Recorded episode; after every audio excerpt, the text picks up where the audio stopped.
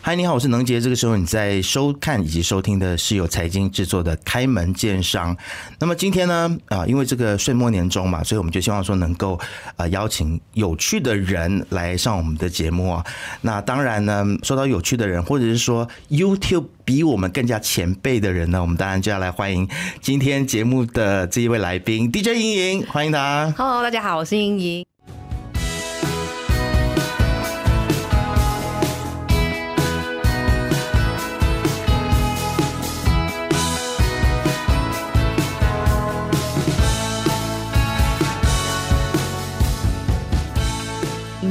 有没 YouTube 有比你们前面呢？有有有有，我们从去年才开始做嘛。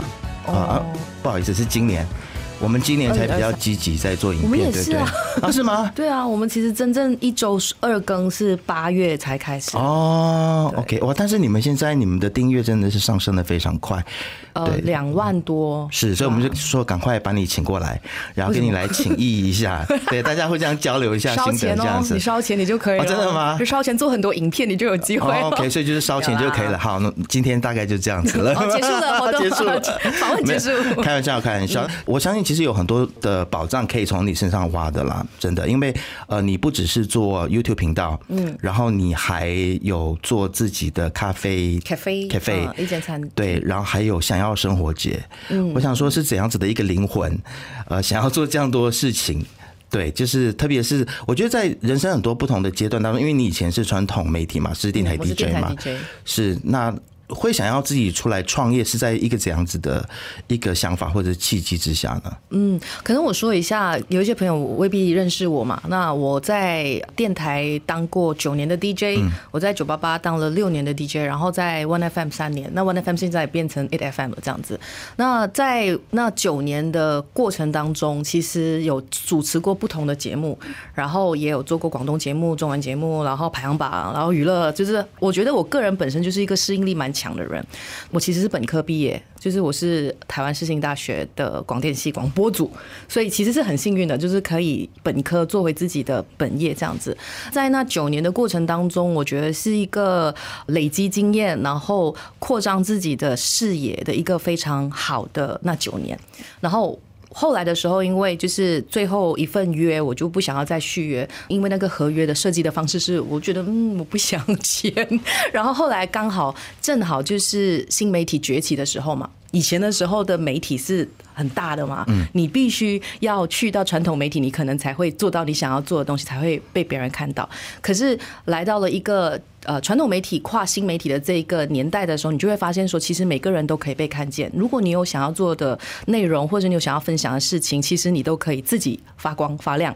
前提你要去做啦，这样子。然后呢，我想说，哎，也许我可以试试看，就是不一定要在那个大闪下，我可以离开去尝试做自己的东西。那时候，FB 啊、YouTube 啊，全部都比较呃，就是自由和。百花齐放的时候，所以那个时候就做了 highlight，就是荧光。没有没有那么快。那时候我离职的时候，我还不知道我要干嘛的。OK 啊，就是可能对于很多人来讲，大部分人都会有一种焦虑，就是我离职裸辞是一个什么样子的情况啊？我就是裸辞。我那个裸辞的情形是，就是我就是在要续约前的半年，我就先坐下来算一下，哎，如果我现在没有收入，我的那个收入，我的那个 expenses 可以拖大概多久？要说，哎，一年多，哎，这样我就去玩吧。然后我也不知道会发生什么事情，然后我就。离职了之后就游山玩水这样，然后是后来有一天的时候就给我知道了鬼仔巷那边有一间就是有几个老房子要出租，然后我就去看了一下，想说，诶，老房子诶，马来西亚越来越少了，尤其是 KL，然后我想说，好，我可能可以租下来。嗯，租了再打，想要干嘛？嗯，所以我的创业并不是像很多人这样子，他有一个梦想，他要开 cafe，或者是我想要赚钱，所以我要呃用什么样子的商业模式来变现？我不是，我就是一个很随心所欲，然后哎有一间老房子哎租了，再来打算要干嘛？这样这样就开了。OK，所以很多有点像是被命运推着走这样子，或者是说就是哎你看到有个老房子，然后你就起心动念，然后就去租了，然后再看看要干嘛这样子。对对对，是哎，其实我相信，其实我们在做这个开门见山的访。谈的时候，有的时候我都会觉得说，这么大的概念，这样子原始的想法，或者这么全面的东西，有时候我真的听到的时候，我也觉得有点不可思议。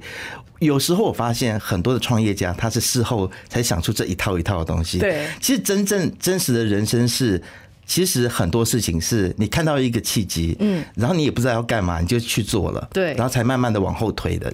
对，这个比较像真实的人生，觉得吗？对对对，我觉得其实你就是先去试，而且我发现创业这件事情，因为财经是其实是比较多听的是创业投资这方面的，是是对不对是是？我觉得当然我是那个比较小资的代表了哈，我们可能听很多上市公司老板啊还是什么，可是我发现我。就是如果说像我这种没有特别有商业头脑的人，呃，那你想要创业的时候，你一定要有一定程度的乐观。嗯，那我可能就是那个无敌乐观者，就是我是一个觉得嗯可以啊，去解决啊，也可能是在电台那九年的训练，因为呃，你做媒体的时候，你是一个需要非常。随机应变的一个特质要有，就是你做新闻也好，或者是你做节目也好，现在发生地震，我们在电台马上要知道要怎么反应，你会知道你要先服务大众先，所以这一个就是应变的能力，从那个时候就培养下来，这让我在之后创业的时候，我不会先很害怕很多东西，因为每一件事情它都有解决的方案，只是。你的好或不好，或者是亏多少，或者是赚多少，他不知道。但是每一件事情他都有解决方案，所以我就是抱着这样的态度。哦，如果说这个店我到时候开，我签三年约吗？这样不赚钱啊？嗯，这样三年的时候就是 deadline 咯，就 end 掉它咯。他对我来讲说，就是第一个创业是青青嘛，就是 cafe，它算是我人生中的一个 experiment 和 project。嗯，就是我们以前在电台的时候，都经常会有 project manager，就是你经常要。一个案子要你去处理，那这个的部分，我们可那时候就想说，哎，可能是我人生来到这个年龄三十几岁的时候，我可能可以给我自己的一个尝试。我是用案子或者是。一个实验来看待它的了解，其实很多人在创业的时候会想说，我就做好一件事情，然后我把一件事情做好了之后呢，我才做另外一些事情。当然，也有一些老板跟我说，不能够这样子啊，你就是要不断的去改变，不断的去延伸新的想法。然后，其实我觉得没有对跟错，就看你有没有这么大的勇气，在一个事业还没有成熟，然后就去开始另外一个。我要看到你是好几条线一起跑，就是后来是 对你又做了 cafe，我觉得很勇。勇敢，然后你现在又在做自己的这个 YouTube 频道，对，所以你是呀，为什么后来想要做这个荧光笔的 YouTube 频道？反而是一个 calling，我觉得它是一个媒体人的使命感。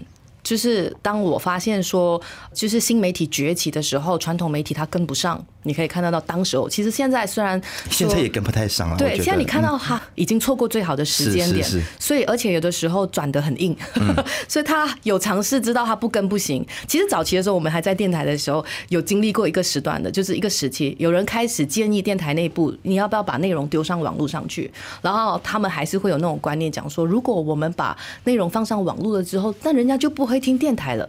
嗯。他们以前的时候，如果那个观念还是转不过来啊，那个观念还是会有你没我，有我没你。但是它实际上，它其实都是各个不同的平台收集的都是不同的人。但是在早期的时候，很多传统媒体都还是会比较有这样的思维，所以导致错过了最好的就是那一个红利期。如果那个媒体他早期的那个领导他是有这样子的先见之明的话，那基本上他可能会像台湾这样，传统媒体他们其实你并不会觉得哦。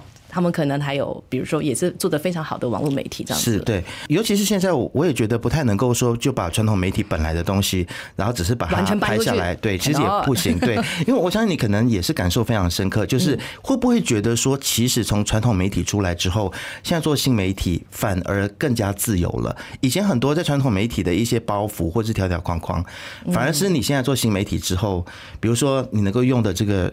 语言，嗯，或者是你能够写的内容，可能它就更加自由一些，会吗？我自己没有特别觉得自不自由或局不局限这件事情。在我产出内容的时候，因为我从一开始是新闻主播开始嘛，报新闻的。那我的第一个训练就是你要怎么让一个书面语的新闻变得能够听进耳朵。如果你照念的话，那些文字其实你是听不进去的。那你要让它口语化，然后让它听进去的时候，它是比较。顺畅的，就是哎，我就听进去了。我觉得这个训练很重要，它让我感觉到我是在服务大众。就是我在产出内容的时候，我们要怎么让人听得懂这件事情才是比较重要。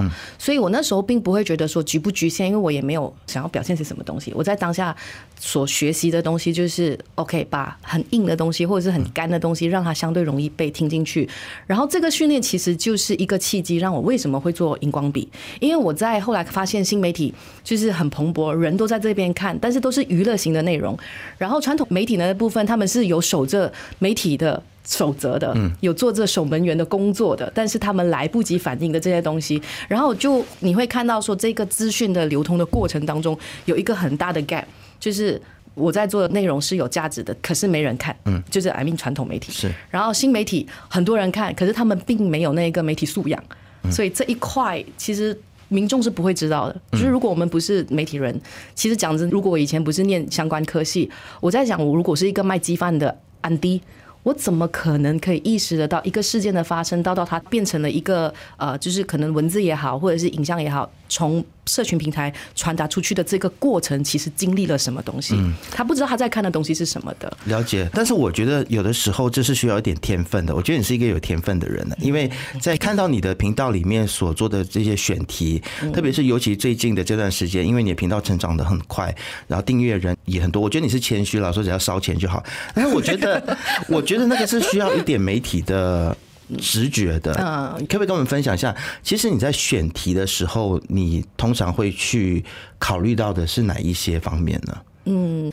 我要先做一个大前提，就是说荧光笔的存在，其实它是为了要服务我认为有价值和有需要被大众知道的内容，没有人做，或者是现有的人可能没有那个能力做，是因为你一定要有一定的那个资讯梳理、消化和输出的这个能力。那因为我有传统媒体的训练，我就觉得，哎，我好像可以做，然后。那我就在想说，这些内容因为它没有那么轻松嘛，所以它就不能够用更硬的方式。就回到去刚刚讲的，我被训练到的就是，我就会在想，怎样子能够让大众听得懂。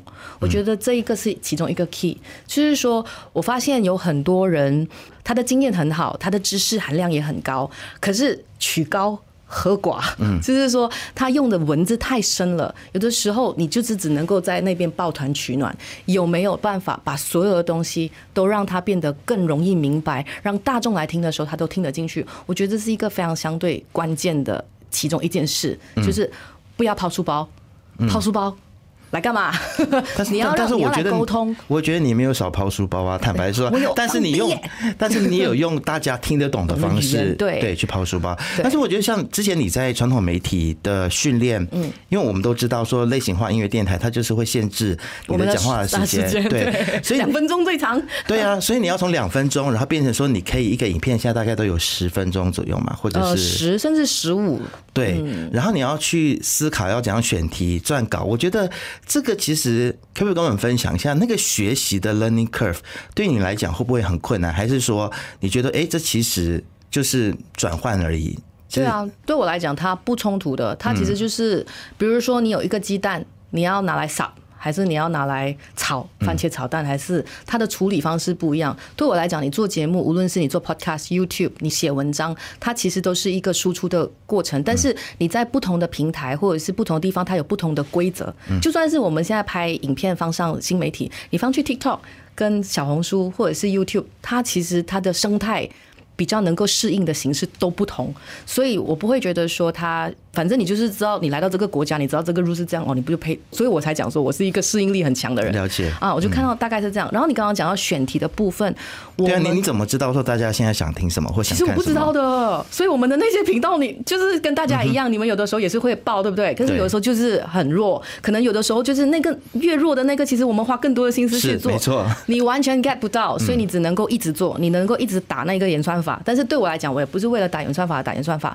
我只是在尝试想哪一个东西是。对大家更直接有共鸣或直接有关联的，所以我们最近看得到的话，我们表现比较好的都是民生，就比如说，就是其实你要买车是政府逼的，当然我们也是有下中眼一点点啦，就是那个标题，然后但是实际上讨论的是马来西亚的交通体系的不足，然后或者是怎么样子做得更好，或者是。一些比较就是跟你比较切身你的生活有关的，他们才可能会比较容易点进去。我发现了，了解，因为有有的时候我也在思考说，我们到底要怎么样子去取舍？因为有些主题或者有些内容你是要做高度的，它可能真的是就没有这么多的流量，那你要坚持做嘛？然后有一些主题，它可能就是非常就浅显易懂，那它就非常有流量，或者是比如说对我们来说做政治类的议题，嗯，就真的就是。特别是政治口水，你知道吗？它一定是飞的。但是你老是做政治口水，难道我们的定位就要这样子吗？所以，其实我也想要跟你请教，就是说在请教内容，嗯，还有流量之间，你其实你会怎么样子去做取舍？我的思路是这样子，我没有取舍。我觉得它是有策略的。OK，就你可以想象像餐厅一样，餐厅里面你在卖食物的时候，有一些食物呢，它是帮你带流量的。但是他带流量来的时候，可能这个东西你不太赚钱，但是他就会把人带来。可是你有一些事情是他可能。可以帮你利润空间比较高的，它其实是一个分配，这是我自己摸出来的啦。就比如说青青这样子，青青我要卖擂茶是不赚钱。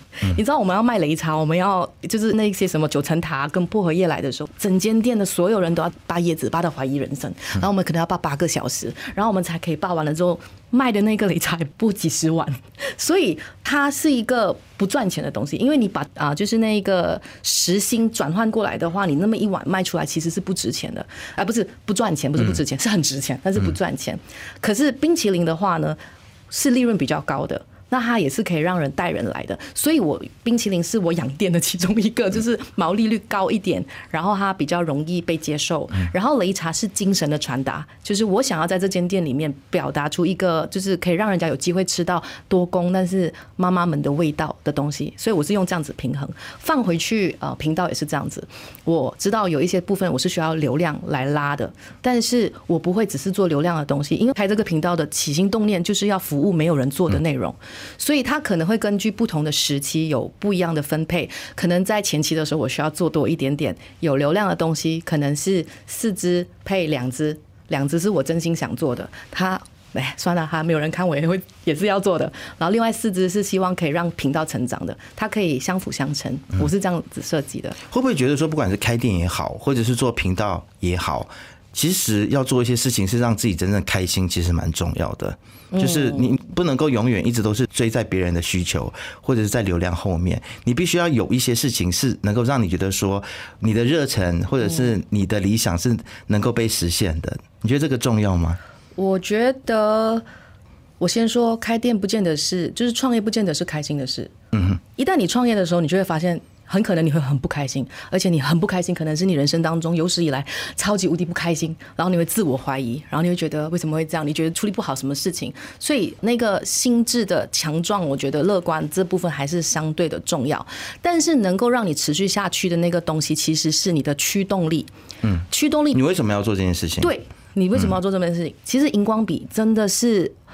一个看起来就觉得很难，然后我也不知道他什么时候可以真的变得如我想象中的好。可是我觉得他有需要在这个就是在马来西亚里面，他需要有这样子的内容，然后再加上因为我是媒体人，我听到了这个东西，我知道我又可以做得到，我我又不能够忽视，然后觉得 OK 那我试试下，所以它是一个使命感。所以它有一个驱动力，但是当然我也会有给我自己停损点，因为姐现在也中年了啊，就是中女了啊，我也可能没有真的有那么多的时间可以去做。可是当你有一个 calling 的时候，你可能允许你自己去服务这个 calling，然后如果去到你已经完成了你该完成的任务，我就在想，假设三年一个礼拜。两支就是我当它一百支影片好了，我做三年，我做了三百支影片，结果还是没有办法运营，还是没有办法变现来让这个事情持续下去。那我已经做了三百支我认为有价值的影片，我对我自己可以交代了。嗯，所以我觉得那个驱动力、那个使命感很重要。然后还有可以给自己设一个停损点。很多人他会觉得在就是无论是在职场里面，他觉得很无助、很绝望，是因为他不知道他有离开。的权利，他忘记了这件事情，所以他就会觉得很绝望。我要上班，我怎么怎么这样。我从以前就是一个很会给自己在停损点的人，那个停损点不是钱哦，停损点是我的状态。如果我去到这时候我已经不开心了，你看到我，你应该也知道我就是一个太阳花这样 啊这样子的。可是如果有一天我意识到我枯萎了，就是我没有办法散发能量的时候，那就是我需要 end 那件事情的时候。嗯，我们希望你的频道不会走到这一这一天了，对我们一起加油。而且我觉得其实你比我们更加辛苦，是因为我们是在一个机构里面做这件事情，我们不需要去烦恼资金的问题，但这个。是你自己做的频道，但是我又觉得说，真的马来西亚很缺乏这样子的知识型的频道，然后我们也非常喜欢你的东西，我也很喜欢你们的东西。谢谢谢谢，特别是最近我觉得你在讨论一些族群和谐的问题，包括了你做了很多这个印度人呃印度族群相关的这个议题哦。可不可以跟我们说，是这样子的起心动念，让你想要去做？因为其实，在马来西亚，可能马来西亚以外的这个观众可能不晓得，种族这个议题在马来西亚非常敏感，对，而且想要去碰的人真的很少，对对。然后你还愿意去碰，为什么？我就是因为大家都觉得要省事不去碰，然后所以最后就造成更麻烦的事情。就是我们为什么有这么多的误解和仇恨，是因为我们不了解。我有的时候也是因为我自己不了解。我做这个频道，其中一个。我觉得蛮快乐的来源是，有的人讲说，哦，你助人为快乐之本，所以你在做一件好事的时候，你会很快乐。然后荧光笔它带给我另外一个价值是，我在做的过程当中补足了我的无知。我是因为我自己觉得我无知，我才做的，我不知道。所以我们其实你知道抛出包是其实是我们请所有的这个写手来帮我们去做人资料整理了之后，来跟大家讲说，其实有这个有这个有这个。但是实际上我自己就是觉得自己知道的太少。然后我一开始的时候也在问，为什么我身为马来西亚人，我这个年龄了，我竟然这么不认识我的有族同胞？为什么我印度朋友没有 没有没有半个？嗯嗯。但是我马来朋友也屈指可数这样子。那我就在想，为什么会这样？所以很多时候我做的事情也是服务问号。为什么？为什么？为什么？所以后来我就意识到说，OK，可能多元流的教育体制是其中一个。我不是说叫大家反对华教什么，不是，不是。我们必须要去看它确确实实，因为我们是多元流教育体系下面的，就是。受到这样子教育，所以我们很习惯性用我们的语言去局限我们接收讯息和交朋友的一个部分，这是无可否认的问题。那我要怎么去破解这个事情？那就是制作一些让人家可能有兴趣来了解有族同胞的内容。然后我们后来就会发现说，当我们做这件事情的时候，印裔同胞好惨哦。很难呢，我们不是不要做，我们就想说，哎，要公平嘛，就是要有三大种族，然后更多的还有少数民族等等。可是你会发现说，离开了华人的这一个，就是我们在华人界的资讯海里面，你要找到印裔同胞的内容是非常非常的少，非常非常的困难。然后对于马来西亚整个比较全面性的记载，无论是各个种族的都好，它都是非常的破碎的，有可能是有人有意要让它不。被完整的保存，这就会导致要去做这些内容的人更困难。然后，所以我就觉得说不能够继续这样下去，所以我们就想说，哎，我很想认识印度朋友，其实也是我自己想要认识，我不认识他们，我很想要了解更多。那我们就有一个整个系列，就认识印度人啊，印度人的迁移史啊，啊，就是各族的各个不同的信仰啊，还有他们的文化啊。但是有难过的就是，还真的收看率比较低耶。哦，真的吗？真的收看真的比较低。是哦，就是目前我们好像大部分都可以破万，但是这个印裔同胞的系列的话，他们很多时候都是成长的比较慢。但是我还是会做啦，只是我就会发现说，哎，你们怎么这么不关心我们的印裔同胞？嘿，所以才会有很多刻板印象啊，这样子。嗯，其实像我们也有一些的影片，它的这个收看是比较低，比如说是我们的那个商业访谈的部分的话，就会比较低。但是后来我们就讨论了一下，我觉得我们还是要做了。为什么呢？就是因为你要去培养那个观。众嘛，对不对？其实我相信很多人他想要看这样子的内容，但他也不知道这个内容存在，所以就是要怎么样子去坚持做。我们当然比较容易坚持，因为我们不需要烦钱的问题。嗯，那像你的话，其实你会怎么样子在呃你坚持的同时？然后又要去找资金回来，你你是需要去做这件事情的，是吗？需要啊，需要啊。其实之前我们开播了一段时间，后来我们停了整半年。其实当中就是去筹集资金。那所有筹集资金，我就会发现说，因为一开始这个频道最最最最初是因为我觉得有需要有人做这个内容，我就揪了我的学妹啊，然后我的朋友们啊，就是想说，哎，我们一起来做义务的做。那时候我们做大概八支，然后我就觉得说，哇，做完了之后，我们觉得说。很有意义，自己觉得自己感动了自己。这种东西需要给更多人看到，但是我不可能让大家燃烧自己的热血，因为会燃烧完。所以我就在想，有没有办法让这件事情可以持续进行？所以我去参加了创业比赛，因为创业比赛有众筹的这个环节，我可以光明正大的跟大家讲这件事情为什么要存在。如果你们支持，我可以众筹。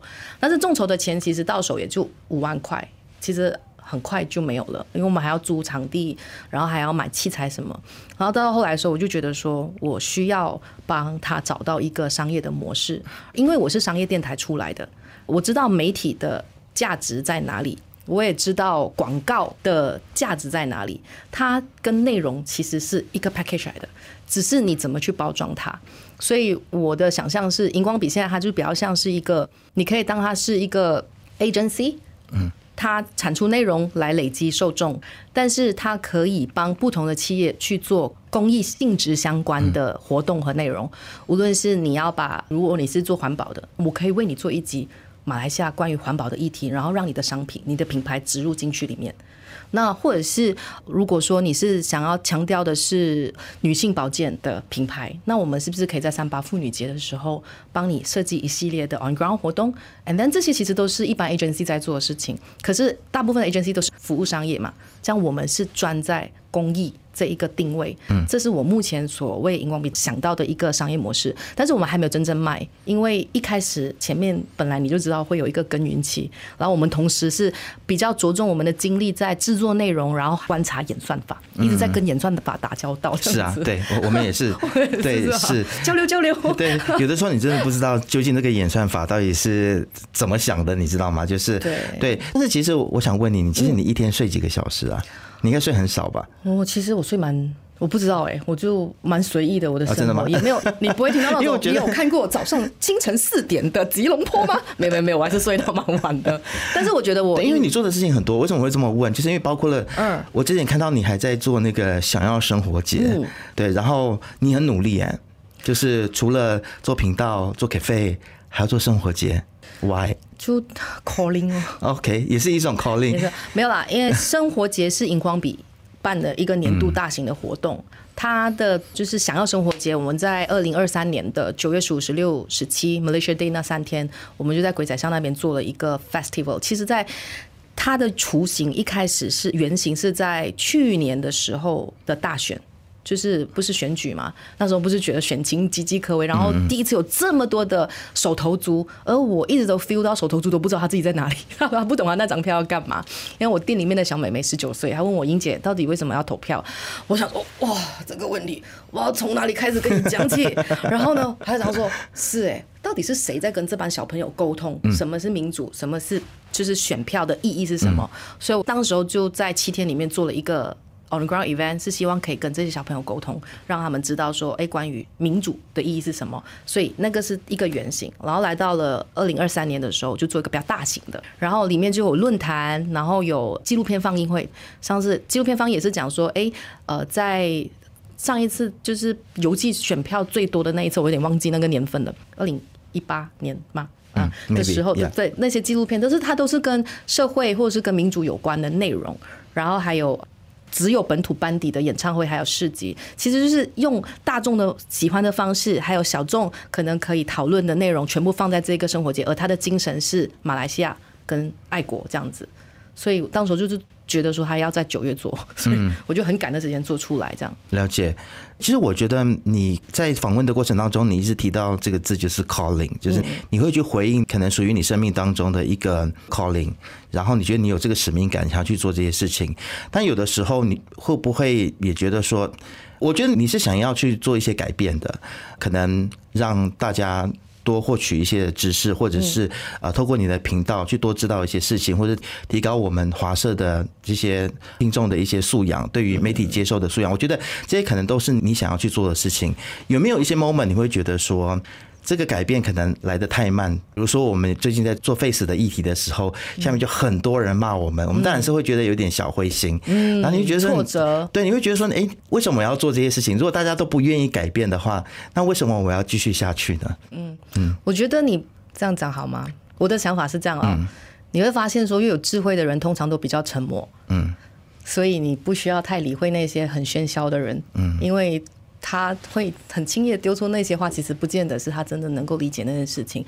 所以，但是因为这些人的声音比较响，所以你很容易会只是注意到他们。可是有沉默的大多数，实际上是在默默看着就是做这对的事情的人，必要的时候会辅助他一把。我是始终是这样子相信的，所以我觉得就是无论你是网红也好，你是把你所有的内容放上去，其实我虽然这样子讲，但是别人攻击我，我也是会还是会走心的，我还是会 get sim 的。就就比如说，有的想说 don't give a fake 什么呃 information 啊，一来就是狠狠的字的时候，我就很想回贴你标签，说你是这个政党的，说你是那个政党的。对，我想说做人要有礼貌，好不好？江湖在走，礼貌要会，你知道吗？就是，可是我觉得我与其花这个时间来跟你讲这个事情，不如我还是继续做好我的内容，然后吸引更多的跟我同频率的人。可是我觉得挺好的是，现在我发现荧光笔下面留言的素质都好高。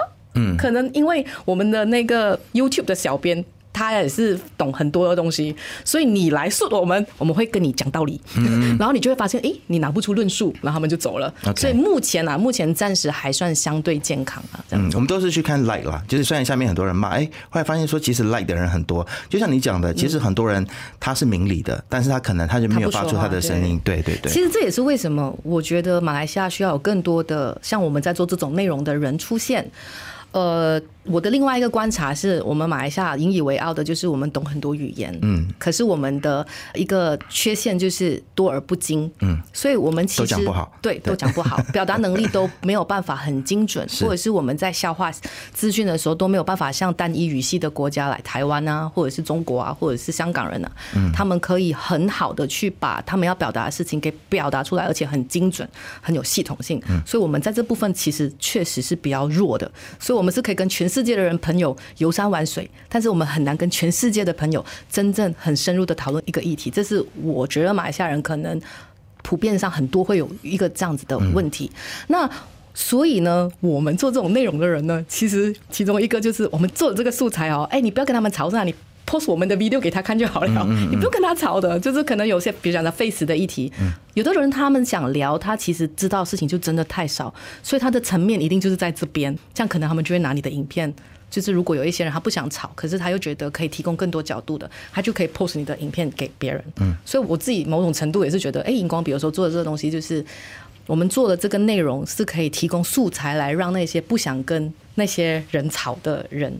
可以有一个对话的一个管道了。是，其实我觉得莹莹很特别的，就是说，其实我觉得你整个的价值观，还有你整个输出的内容，其实是跟社会主流的一些气氛不太一样的。比如说，我们都知道说，我们的社会，特别是华社，可能就是比较轻重一点点，啊，或者是说对于人权的议题是比较漠不关心。但你是关心的，可不可以跟我们分享一下，究竟是怎样子的一个养成，让你今天形塑成今天这样子的莹莹？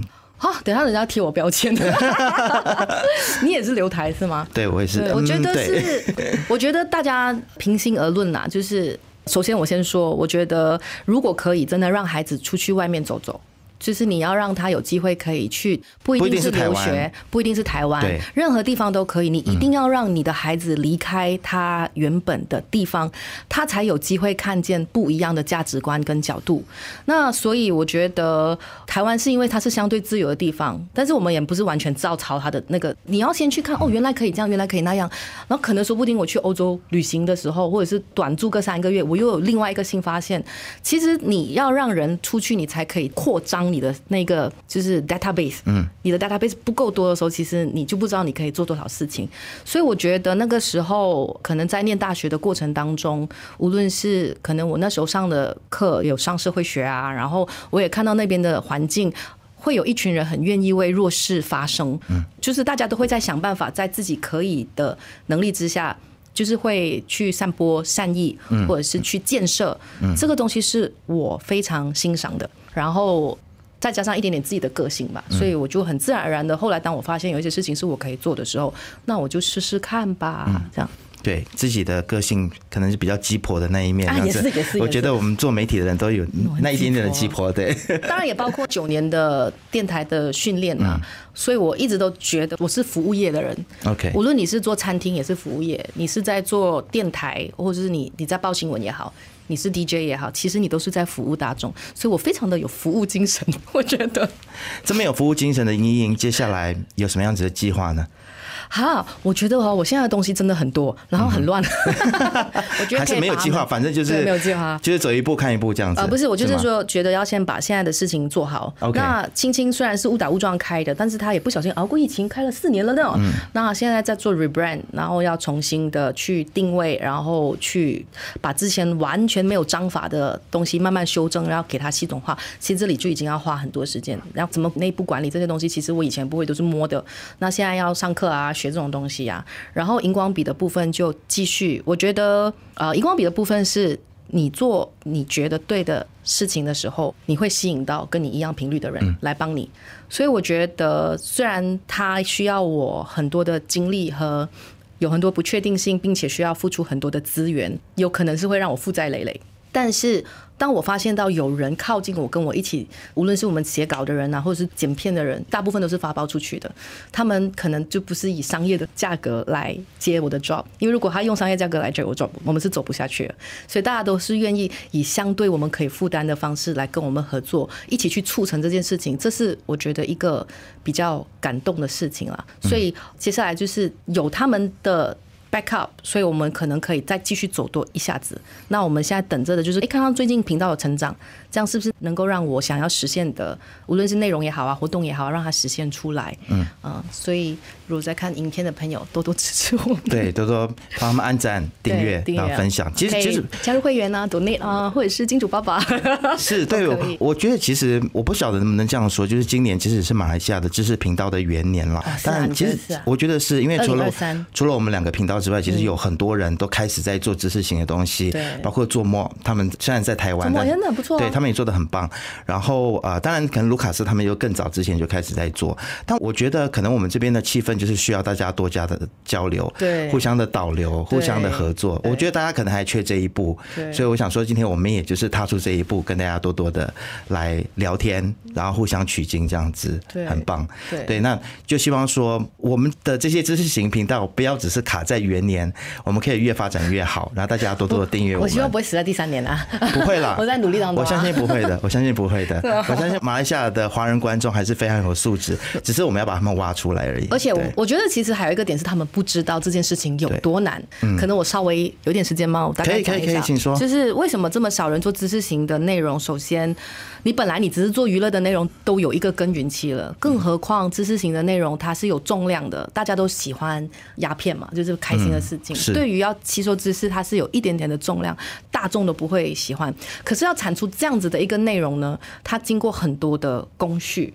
我想要了解一下你们是怎么走的，你们的每一集的内容。我们呢？嗯，可是你们现在目前都是做访谈为主，是吗？对，访谈。但我们有做短影片，然后我们即使会经过一些讨论的过程，就是比如说定标题，然后写提纲、约访嘉宾，然后后期制作等等。对，那当然我们有去想说，现在有什么事情是大家比较在乎的？对，然后可能有时候也会策略性的去，比如说选举的时候，我们就会做呃相关的特备，比如说安华一周年的时候，对，大家都很喜欢骂国家领导人。人嘛，所以 我们就来检讨，对对，就就有随性的，当然也有一些策略性的东西，这样子。嗯，那我们的话呢，我们是每一个礼拜，我们现在是这样定，就是一定要有一个会议选题会，是。然后呢，我们可能跟顾问啊，就是顾问是之前的初创的成员啊，因为他不能全职进来，所以我们会一起讨论那个内容。然后呢，我们大概决定了那个题目了之后呢，就要发包出去给。能够写这些内容的人，因为我们涉及的那一个题材太广，所以你不可能 own 一个 script writer 来写完所有的，因为一定是各有各的专长。所以我们的方式就是定了所有的题目了之后，制作人会帮我去找不同的写手来帮我写，写了之后呢再回来，然后我们就会过一轮，看有没有就是可能要更完整的啊，要补足的啊，或者是写错的啊东西，然后再请对方回去修了之后再回来，OK 没有问题了之后才开始录。录的时候我要先看一轮，嗯，就是它容不容易入耳。然后他有什么需要修改，有没有要加口语化的部分呢？口语化部分录完了之后呢，再交给剪接师，剪接师又会从画面上看到说，哦，这里有点太冗长，需要再加东西。所以其实。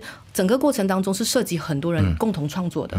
然后剪完了之后再回来再查，查了有问题改，没有问题的话，呃，就改完之后 OK 了之后再上架，上架了之后还有后续的，你要跟对方来来有，就是来来来去这样子。所以一支影片需要经历这么长，而且那个写稿的人，他们可能要做资料收集的部分，那边也是有很多的时间。所以一个礼拜两支其实是蛮吃力的。但是因为如果我不这么做的话，我没有办法打演算法，嗯，我没有办法让他认识我，还有没有办法让他把我带到去可能对这个内容有兴趣的朋友。所以如果大家真的是有在看我们的频道的朋友，你们也觉得说这些内容其实真的是需要更多的鼓励和帮忙，我甚至可以讲帮忙。你觉得这内容值得，你就把它分享出去，留言啊、按赞啊，然后努不努力，而且还是一回事。但是起码要让演算法知道这个内容是有价值的，是有人喜欢的，这样他才可能可以把我们推播给更多的人。真的，嗯，希望明年二零二四年我们都会变得更好。会，一定会，我们会频道会这样成长。好，今天非常谢谢 DJ 莹莹来到我们的节目当中，谢谢能姐，真的很慷慨跟我们分享了很多，谢谢你，谢谢你。开门见商是 B N 财经制作的节目，你可以在财经的网站 C A I J I N 的 M Y B F N 的网站及手机应用程式，以及到各大播客平台听到我们的节目。我们下次见，拜拜。